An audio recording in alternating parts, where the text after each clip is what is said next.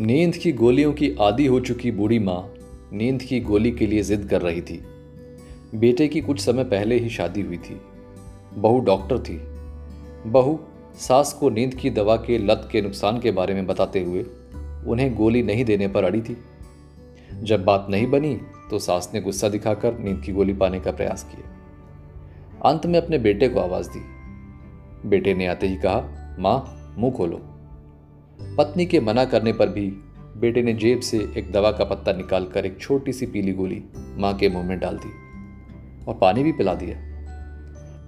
गोली लेते ही आशीर्वाद देते हुए माँ सो गई।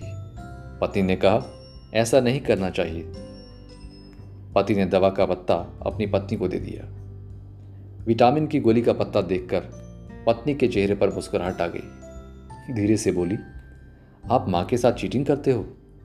पति बोला, माँ ने भी बचपन में चीटिंग करके बहुत सारी चीज़ें खिलाई है ना? पहले वो करती थी।